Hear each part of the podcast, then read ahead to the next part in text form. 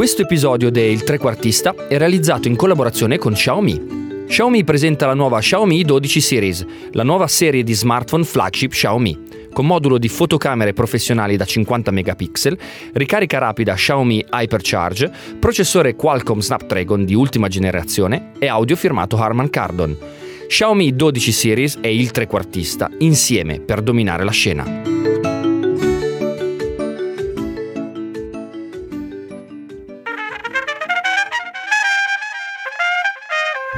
Trequartista è un atleta speciale, dotato di visione e fantasia, difficile da imbrigliare. Attacca muovendosi fra le linee, sta in una posizione fluida, liquida, un po' come la società moderna. Il trequartista non è un'esclusiva del calcio, ma una forma dell'anima. Trequartista, per noi, è Ronaldo il fenomeno. Io sono Carlo Pastore e lui è Giorgio Terruzzi.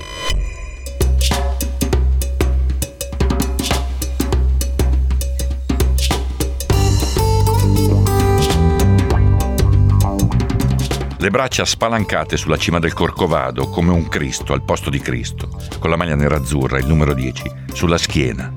L'immagine memorabile sfrontata non è parsa irrispettosa a nessuno. Ronaldo, il dio del pallone, celebrato nel luogo più consono, Rio de Janeiro, dove è nato il 18 settembre 1976. O fenomeno fenomenale sin dai primi anni, primi calci, a Bento Ribeiro, un sobborgo carioca, come tanti, povero, popoloso, i bambini a caccia di un destino decente, rincorrendo un pallone. Ronaldo Nazario da Lima, il nome scelto in omaggio al medico che aveva accudito al parto mamma Sonia.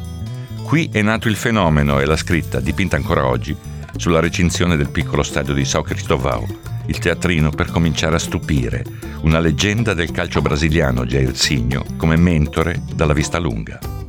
Ronaldo meglio, molto meglio di Cristiano Ronaldo, di Messi, di chiunque, secondo Mourinho, secondo chi lo vide spalancare le difese avversarie, sfondare le porte degli stadi, del destino, festeggiare come un Cristo nel gesto sintomatico della crocifissione. Un ragazzo irresistibile in Brasile, in Olanda, in Spagna, in Italia, Barcellona e Inter, Real Madrid e Milan, passaggi, fronti opposti, potenza e sofferenze per farsi amare al di là di ogni cambio di maglia, di ogni tradimento. Gol, trofei, due palloni d'oro e due mondiali vinti col Brasile, un'esuberanza straordinaria, un inno alla felicità, dilatata dal suo viso, dal sorriso. Questo resta, rimarrà, una corsa troppo breve, dunque magnifica, una statua enorme, illuminata, da adorare per sempre, non soltanto sotto il cielo di Rio.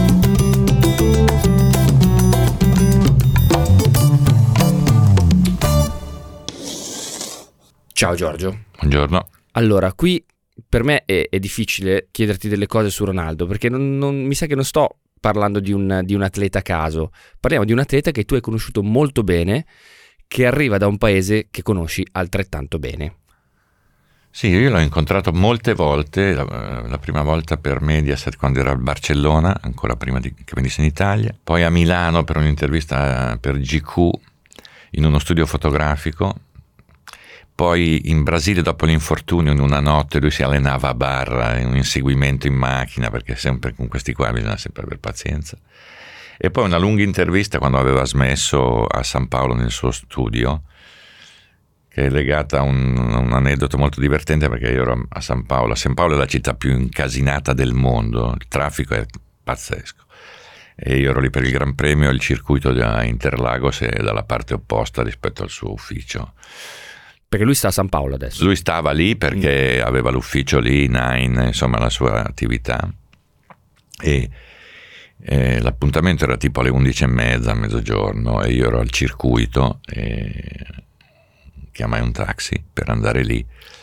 E lui disse: Ma a che ora deve arrivare? Ho detto: Ma a mezzogiorno, più o meno mezzogiorno, meno un quarto. Detto: Non ce la faremo mai. Come si dice? Non ce la faremo mai in Brasile? nunca, nunca. Nunca, nunca.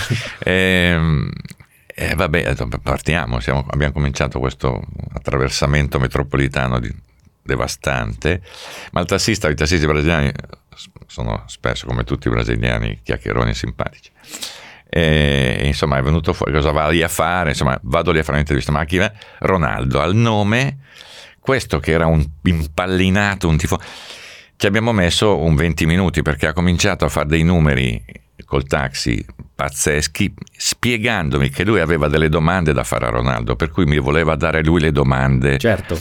sui, sulle cose sue. Co- contribuiva sul trasporto, sì, ma anche sì. sull'intervista. Cioè, lui era, perso la testa. Arriviamo lì e, e dico pago, dico no, no, no, che paga? Io aspetto aspetto che mi, mi racconta cosa dice. Eh certo. Va bene, aspetti, non c'è niente da fare. Allora faccio l'intervista, finisco l'intervista e Ronaldo dice chiamo un taxi. Dico no, guardi, c'ho fuori l'uomo, anzi. E Ronaldo uscì dall'ufficio per salutare questo qui. Questo ha perso la testa completamente perché da allora io non posso prendere un altro taxi in Brasile. Devi prendere lui, no, devi chiamarlo. Lui, no, perché lui è, è, come se gli avessi, come fossi suo parente stretto, capito? Ha perso la testa. Ho dovuto spiegare tutte le domande, anche quelle che non avevo fatto, certo. mi sono inventato. Hai dovuto romanzare. sì, per hai, forza. Hai, hai riempito di colori l'intervista. Una strepitosa avventura con questo tassista. Però questo rende bene l'idea di che cos'era Ronaldo. Una statua, innanzitutto, una statua che riempie di gioia i tifosi ancora dopo aver eh, diciamo appeso gli scarpini al chiodo di che cosa significa per il Brasile questo calciatore qua perché il Brasile è un, cal- è un, è un paese che è pieno di, di, di calciatori speciali che hanno eh, come dire fatto del bene al, al, proprio popolo. Ma Ronaldo c'ha qualche cosa in più. C'ha il dolore c'ha l'allegria e c'ha una potenza unica e irripetibile. Questi sono i tre dati che lo contraddistinguono. Sì intanto poi è un il Brasile conta perché il Brasile sta nella nostra fantasia comunque abbinato al calcio. Eh, io un po' di anni fa ho fatto un documentario su, proprio sui giovani, sul Brasile, e ho incontrato Jair Signo che ha una scuolina di calcio. Jair Signo che fu il talent scout di Ronaldo, però ha ancora una scuolina di calcio nell'estrema periferia favela brasiliana e i ragazzini, a distanza di molti anni, perché questo l'ho fatto 3-4 anni fa, i ragazzini che, che sono come lui, eh, sono le repliche di oggi di Ronaldo come era allora, hanno, moltissimi hanno ancora la maglia sua. Cioè, sto, sto parlando di una, di una, figura che è presente nella memoria dei bambini di oggi, anche se non l'hanno vista giocare, no? è un po' come Senna. Cioè, c'è una sorta di affezione profonda ed è peraltro una fonte di, di attenzione per noi eh, un campione che viene dal Brasile, perché è portatore di una cultura che abbina la gioia e il divertimento al calcio. E lui era proprio un prototipo di questo, no? C'era un ragazzo con un viso, un sorriso così gradevole, così giocoso e gioioso, per cui c'è dentro proprio anche un, un, una cultura, che è quella cultura lì, la cultura nera brasiliana che è la vera anima maltrattata. Eh, eh, eh, perché il paese è un paese ancora razzista, profondamente razzista il Brasile, però c'è quest'anima, soprattutto a Rio dove c'è il mare, che è uno sfogo, che è una, un terminale fondamentale per chi fatica e, e, e patisce, soprattutto in questi tempi, eh, in una città come quella lì.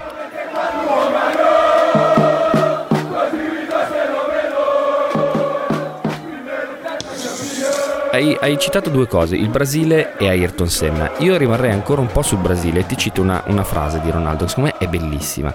Mi piacciono le persone a cui piace questo cielo qui ha detto una volta guardando il cielo del Brasile, che secondo me è una frase di una semplicità ma di una poesia straordinaria. Sì, sì, è parte, no? lui è sempre rimasto mh, mm, vicino, poi ha vinto due mondiali, ha vinto due mondiali eh, con anche lì un'immagine con quella capigliatura triangolare certo. che è ridicola. Ah, poi ci fu quella... St- non, non, ricordiamo a che cosa veniva paragonata, ma... Eh, no, va bene, però... Quelli insomma, con la memoria più de ferro però, se lo ricorderanno. Sì, però fu, fu, una, fu una, un colpo di, di, di, di scena... Colpo di testa. Sì, diciamo. un colpo di testa. però c'è dentro come tutta la storia di Ronaldo, anche nella storia dei mondiali c'è dentro quel malore eh, misterioso ma gravissimo prima della finale persa. Eh, Quello del 98, la... certo. certo. Che non, non, si è mai capito di che cosa abbia avuto. No, non si è mai Lui cap- lo declina come un, un, piccolo malore, ma... Sì, in realtà ci furono voci eh, molto contraddittorie che davano pesi molto diversi a quel malore lì, ma, ma insomma anche lì come dire, una sorta di, di metafora rispetto a, a, a, tutto il resto, cioè la gioia e il trionfo e anche il divertimento, metto dentro anche la, il taglio di capelli, ma abbinato sempre a un'immagine di sofferenza, di fatica, insomma, che è, che è la fotografia del Brasile, no? Anche perché Ronaldo poi è prototipo anche nel, nell'essere un ragazzo povero, di un quartiere povero. Bento Ribeiro, eh, descrivici, tu ci sei stato? Sì. E che, che, tipo è un quartiere, il classico quartiere favelas di sì, brasiliano? Perché tutti noi, insomma, molte persone hanno in mente Rio e hanno in mente la parte di Rio più bella, più vendibile, più famosa che la parte del Corcovado, il pan di zucchero di Ipanema, Copacabana, zona sul. Cartolina. Sì, cioè la parte dove, dove, vanno, dove andiamo quando andiamo lì. Poi in realtà la città è, una, è uno sterminio di di terra occupata eh, da una quantità di persone che sono venute a Rio in cerca di, di, lavoro perché in altre zone del Brasile non hai niente, quindi tenti la sorte. E, e sono zone molto popolose, molto mh, urbanisticamente complesse, no? dove convivono eh, malavitosi e persone comuni, normali, lavoratori, con alcune addirittura comunità che autosufficienti si aiutano, ma sono comunque delle condizioni di fatica, di disagio, di difficoltà.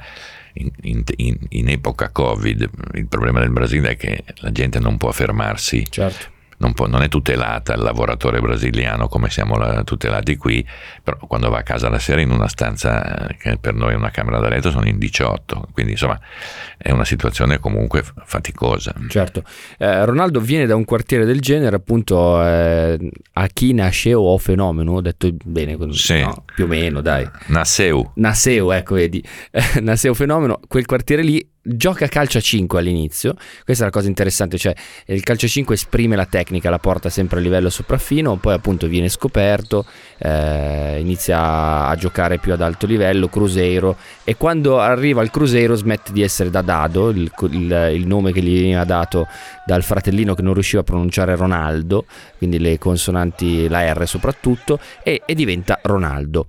Quel Ronaldo inizia a diventare nel mondo una cartolina della velocità. 3, 2, 1.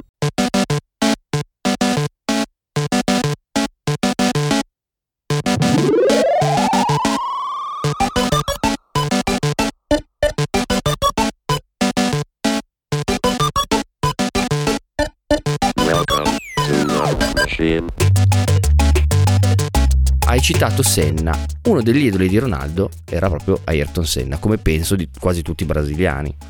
Sì, sono quelle affinità elettive lì che ti portano anche perché c'è stato una sorta di quasi un passaggio di consegne temporale, poi ci fu addirittura quell'omaggio che il Brasile dedicò a Senna poco dopo la morte di Ayrton, insomma c'è, c'è, c'è per forza un'identificazione di tutti questi ragazzini, di tutte queste persone che hanno poco o niente in un sogno e in un interprete felice del sogno che è stato prima Senna per un verso e poi è stato Ronaldo per un altro, tutti e due consapevoli e coscienti di quell'anima lì del Brasile, cioè di avere a che fare con una popolazione che aveva loro come, come riferimento, perché non aveva nient'altro. Certo. La caratteristica di Ronaldo, eh, che secondo me è molto importante per arrivare adesso alla seconda parte, diciamo così, la sua evoluzione, è che mh, mm, secondo me è ben, ben racchiusa in questa frase. Si diventa bravi non tanto per talento, per denaro, quanto per fame o amore di quel che si fa.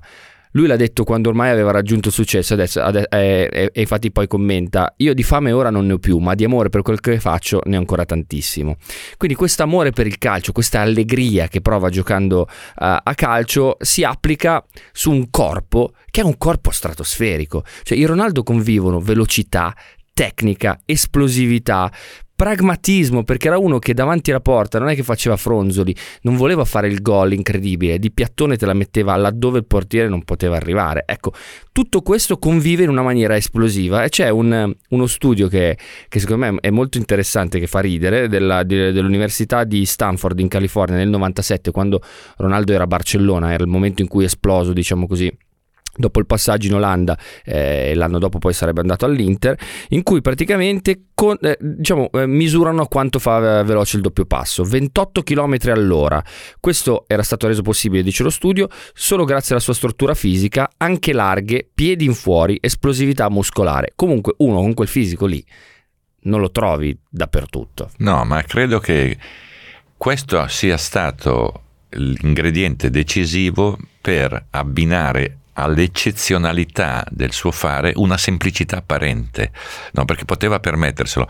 Io credo, non sono un esperto tecnico di calcio, ci mancherebbe altro, però credo di capire quando Mourinho dice è meglio di tutti, perché non ha quella, quei barocchi atteggiamenti, quei gesti barocchi che ha Cristiano Ronaldo, le finte, non ha niente di questo e non ha, cioè ha il fisico molto diverso da Messi. Quindi lui era un, un gigante che non aveva bisogno di nessun tipo di, di orpello, tirava dritto, face, sapeva quello, che voleva fare e poteva permetterselo. Quindi la sua azione, vista alla tele ancora adesso, è uno spettacolo veramente perché sembra che riesca a fare delle cose proprio immediatamente, sem- semplicemente, che sono a noi precluse. Insomma. Sì, si accende da 0 a 100, si accendeva da 0 a 100 in, una, in, in, un, in un, attimo e poi eh, ci sono delle frasi bellissime, tipo Candelà una volta disse per fermarlo ci volevano i carabinieri, cioè era l'idea che nessuno potesse fermarlo, Questo, quando partiva andava,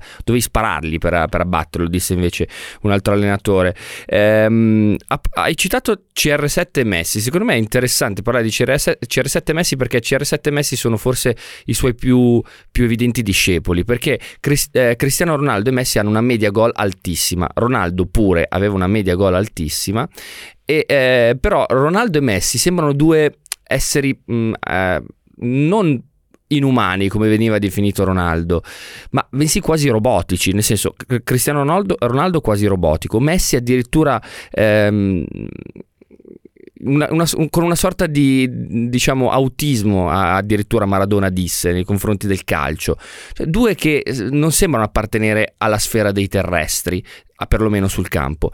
Mentre Ronaldo era campione sì era il prototipo del campione moderno sì ma anche umano perché uno si faceva male e tanto due alla sera gli piaceva anche vivere divertirsi. Queste sono due caratteristiche che invece sembrano non appartenere ai figli, diciamo così, putativi di Ronaldo, ovvero CR7 Messi. Sì, c'è, c'è, da dire che era figlio di un tempo diverso da questo, cioè meno filtrato o dilatato dai social, da tutta quella modalità lì di comunicare. Lui era uno che faceva la sua vita e che entrava in un, anche in un gossip che appartiene a quel tempo lì, no? Però era anche uno che in qualche modo uh, fac- se ne fregava. Cioè, io mi ricordo che avevo un, un, amico del rugby Milano che era fisioterapista a, all'Inter in quegli anni e Ronaldo era un compagno di avventure, di serate, di vita per, per i propri compagni ma anche per le persone che lavoravano. Era un, un, un goliardone simpatico, un, ragazzo, un ragazzo giovane che per, per, per sua fortuna eh, faceva il, il, campione assoluto, però che aveva un rapporto con lo stare al mondo più simile a quello che aveva imparato lì a, a Rio quando era ragazzino, non l'ha mai persa quella roba lì, no? sì, sì. facendo anche delle stupidaggini, no? nottate eh, lunghe, diciamo. lunghe e trasgressive qua e là, no? credo che le abbia fatte anche a Milano, ma insomma in qualche modo faceva pa- era come un ragazzo che all'improvviso si ritrova con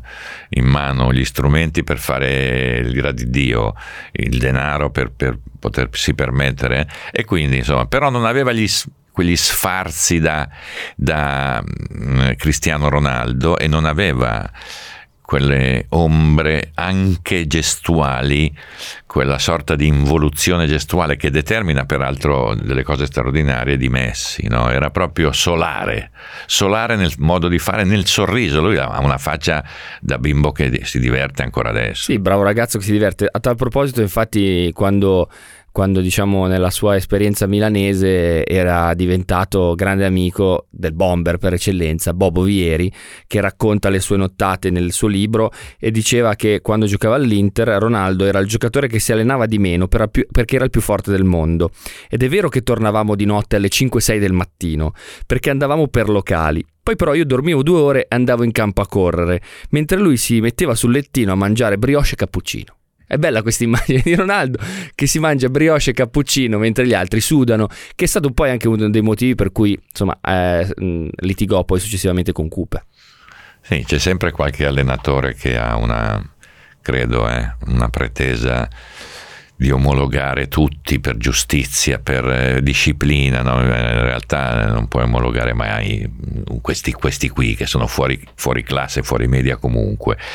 Però lui secondo me non ha mai lasciato, pur avendo avuto dei problemi più volte con allenatori, non ha mai lasciato un'impronta così di antipatia. No? Io mi, mi pare di poter dire che nonostante abbia addirittura giocato su per squadre di fronti opposti della stessa città o della stessa nazione, perché Barcellona era il Madrid. Era il Madrid è un po' come dire Milan e Inter, no? sono, sono, le opposizioni più classiche, più...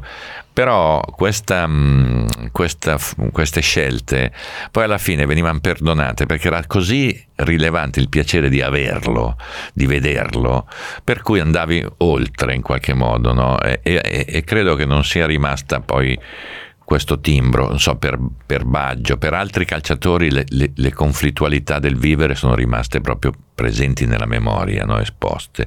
Per lui, come passano in cavalleria, travolte anche loro da quel suo incedere lì eh, potente e formidabile.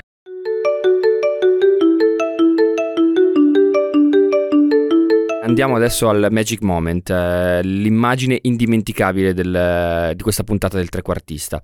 Allora, facciamo che tu sei il regista, devi scegliere un'immagine particolare di Ronaldo. Visto che siamo arrivati a parlare di conflittualità, Cooper era l'allenatore dell'Inter, non abbiamo ancora affrontato un momento importante della carriera di Ronaldo, che è la, la, la, sua lunga parentesi nella squadra nerazzurra di Milano. Quindi, che immagine useresti per iniziare il tuo film appunto con Ronaldo? Qual è il magic moment di Ronaldo all'Inter?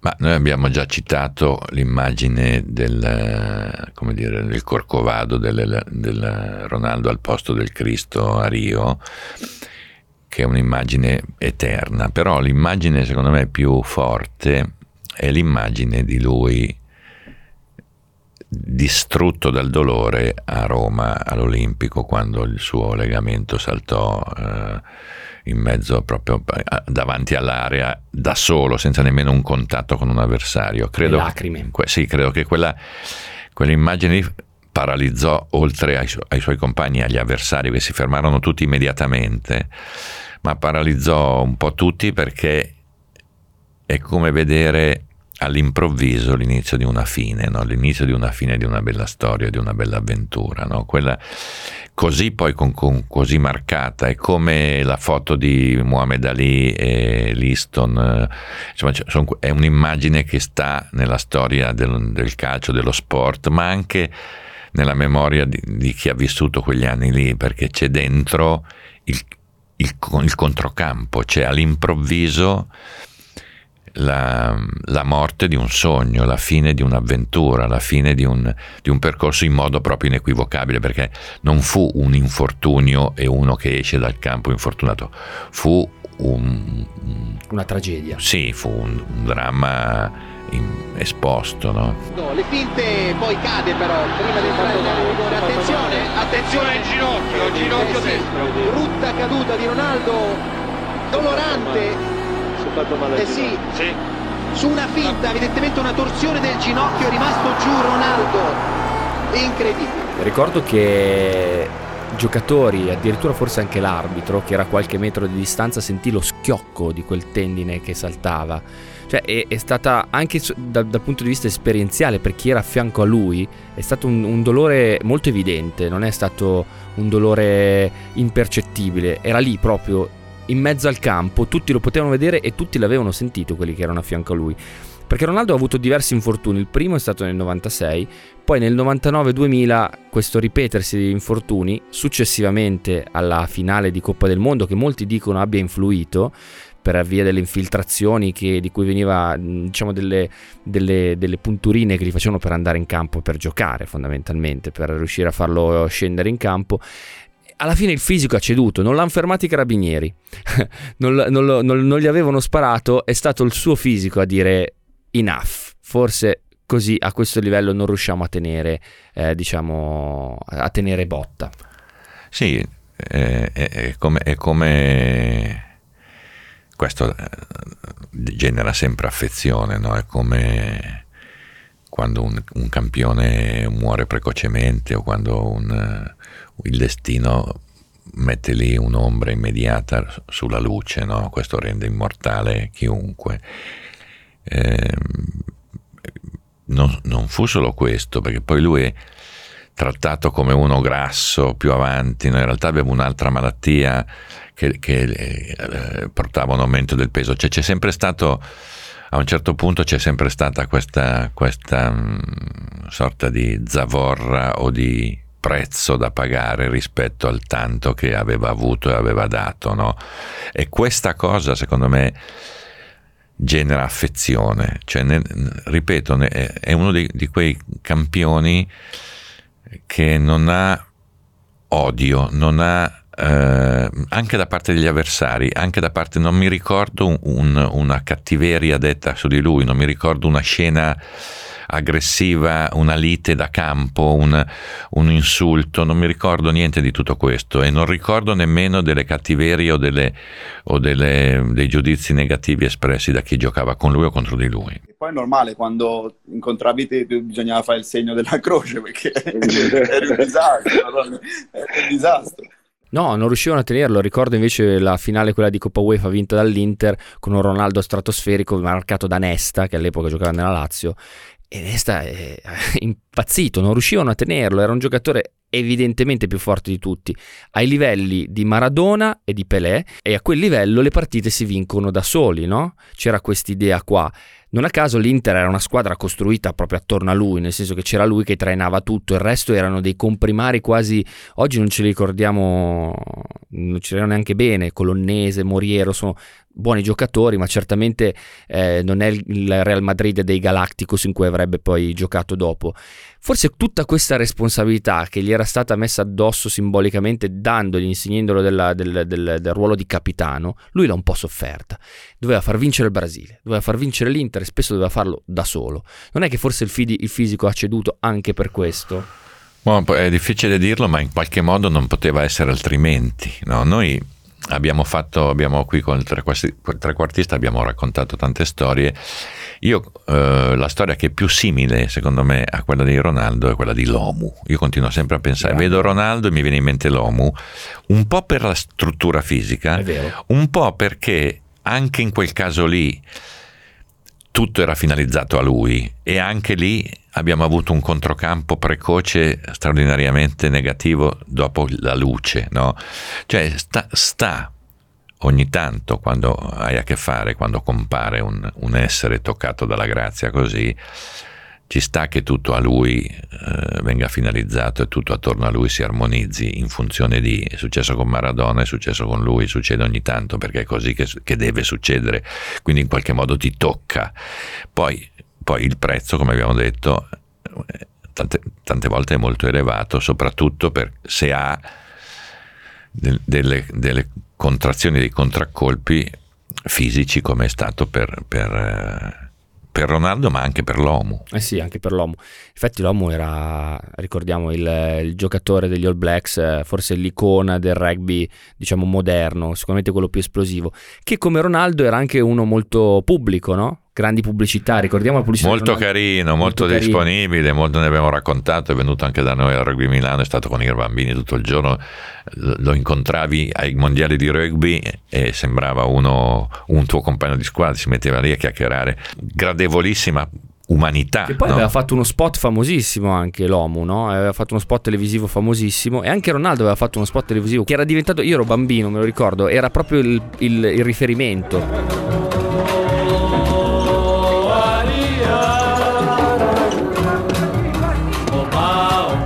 Sì, anche perché poi a differenza di Lomu, questo qui era calcio ed Eh, era certo. Brasile e qui, con un giocatore che giocava in Europa, cioè tutto, capito? E vinceva tutto. È, molto più rilevante l'impronta di Ronaldo rispetto a quella di un rugbista, comunque sia, anche, anche considerando la forza di Lomu e la popolarità di Lomu.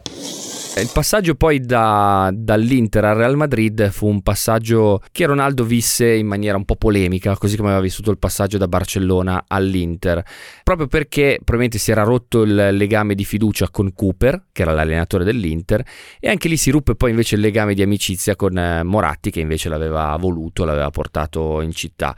Ronaldo poi a un certo punto nelle sue interviste, quelle successive, ricordo per esempio un'intervista eh, che fece nel 2013-2014 quando era testimonial di una nota, diciamo così, eh, società che si occupava di scommesse. Ripercorre le sue, le, sue, le sue varie vicissitudini, le sue varie epoche storiche e parla di tutti bene. Lui non ha un ricordo brutto di nessuno. Ci sta che fosse perché era ovviamente intervistato e non poteva permettersi di parlare male, ma io pensavo, nel momento in cui lo guardavo, pensavo che fosse molto sincero. Cioè, io credo che lui abbia bei ricordi ovunque. Sì, sì, ma lui ha una, ha una gratitudine implicita fortissima nel momento in cui parla della sua vita, della sua carriera, delle persone che l'hanno, gli hanno permesso di fare quello che ha fatto. no? Per cui secondo me lui un- era uno in pace, nonostante tutto, in pace con se stesso e con eh, il mondo che l'ha accolto e gli ha permesso di fare quel viaggio straordinario che ha fatto, in- incidenti e, e- e sofferenze incluse. Io quando l'ho incontrato a, a- a San Paolo, che era alla fine finito tutto, lui era, era una persona assolutamente equilibrata, risolta. Penso che sia una persona risolta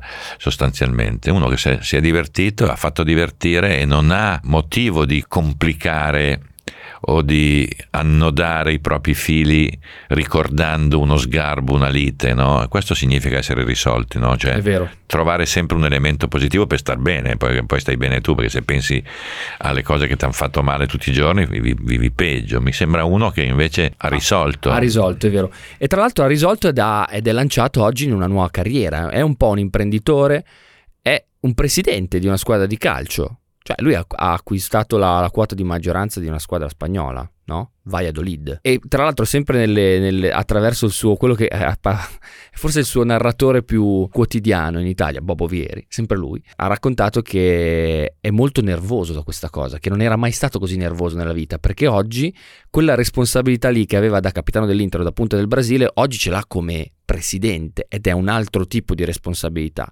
Quindi comunque uno che non, non- non sfugge la voglia di alzare la posta e di continuare a essere presente nel mondo del calcio. Sì, credo che gli tocchi fare anche questo, che ha la fortuna di poterlo fare.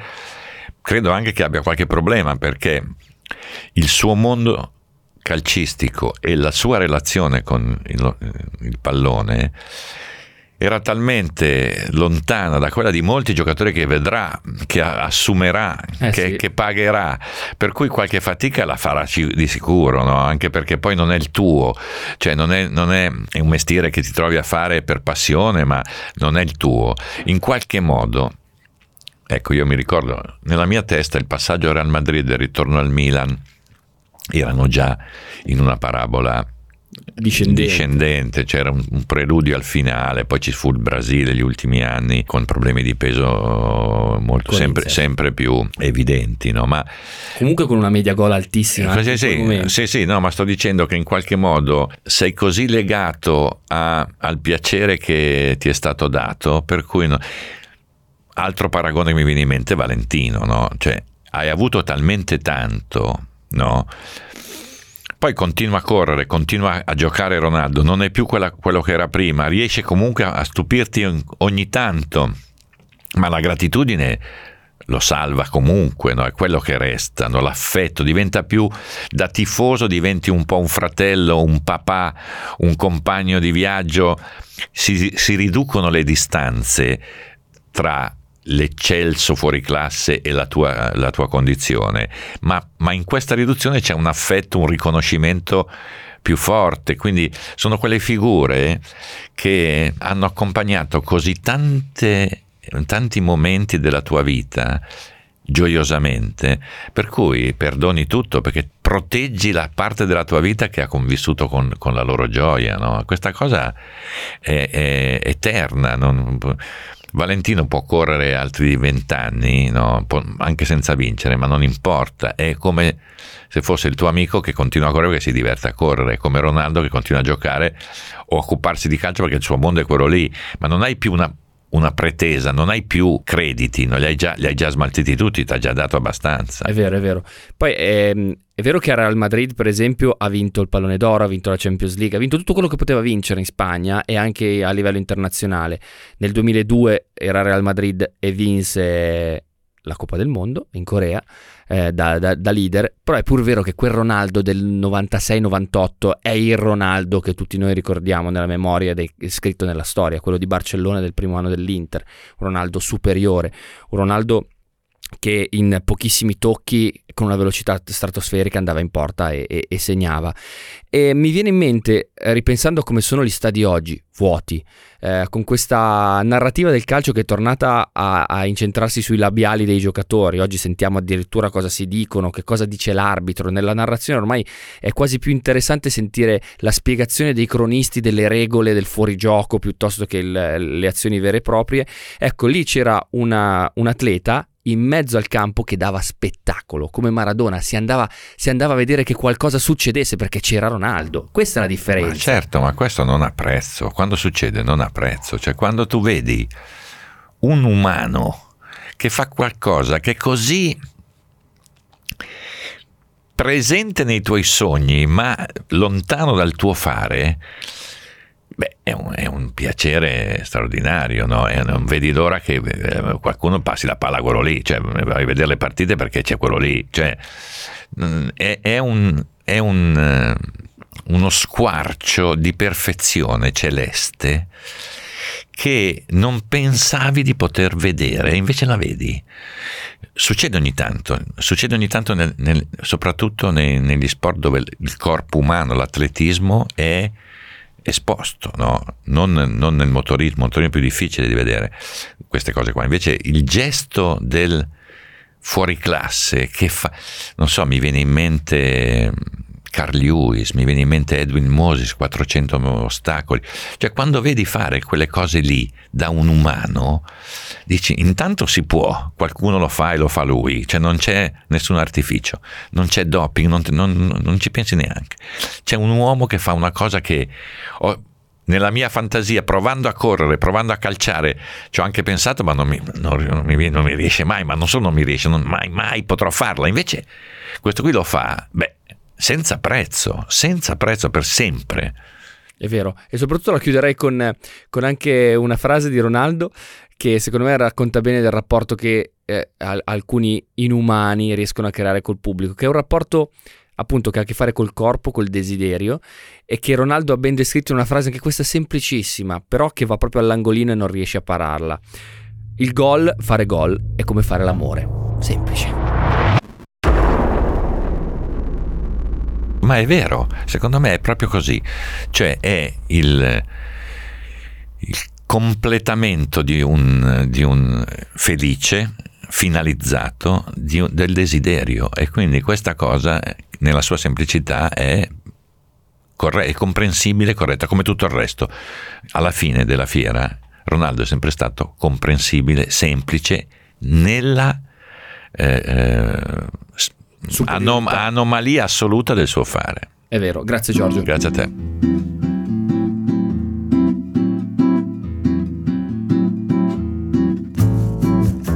Il controcampo offre il pianto, le grida di dolore, di stupore, di fronte a tendini fragili, a ginocchia friabili sotto il peso, la potenza di un campione travolgente, così forte da frantumare se stesso, talento punito dai propri eccessi, un fisico che si gonfia per ennesima malattia, il tramonto precoce di un sogno condiviso con chiunque stava lì, in tribuna alla tele, ad aspettare solo lui. Ronaldo è uscito dal campo in anticipo sul desiderio, su un godimento universale. Ha conservato quel sorriso da gol fatto le espressioni di un viso impresso nella memoria di ciascuno di noi. Tifosi trasformati in appassionati senza bandiera, disposti comunque ad una gratitudine, ad un rimpianto che insieme a Ronaldo avvolge l'intero Brasile. Sogni svaniti, rilasciano comunque ancora il fascino che sta in un'innocenza, in una purezza, nel significato primo del gioco, del pallone. In questo un'eccezione assoluta. Ronaldo, anche adesso, che è padre, dirigente, un altro uomo, genera allegria, affetto e perdono di fronte ad un regalo il cui prezzo rimane ininfluente. Un bambino che fa miracoli come bambini prodigiosi che siamo stati, correndo e calciando, ritrovando la nostra infantile emozione, guardando lui che corre, che calcia, fa gol.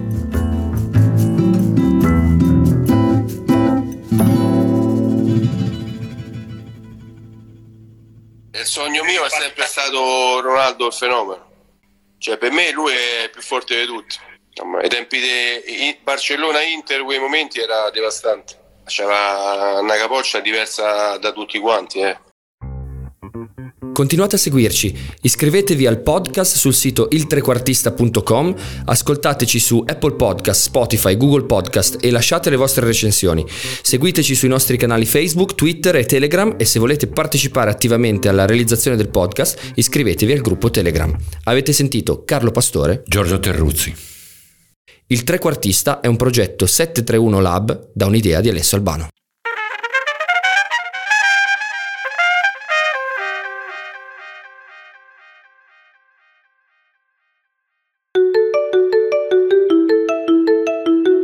Questo episodio de Il Trequartista è stato realizzato in collaborazione con Xiaomi. Xiaomi presenta la nuova Xiaomi 12 Series, la nuova serie di smartphone flagship Xiaomi con modulo di fotocamere professionali da 50 megapixel, ricarica rapida Xiaomi Hypercharge, processore Qualcomm Snapdragon di ultima generazione e audio firmato Harman Kardon. Xiaomi 12 Series e il trequartista insieme per dominare la scena.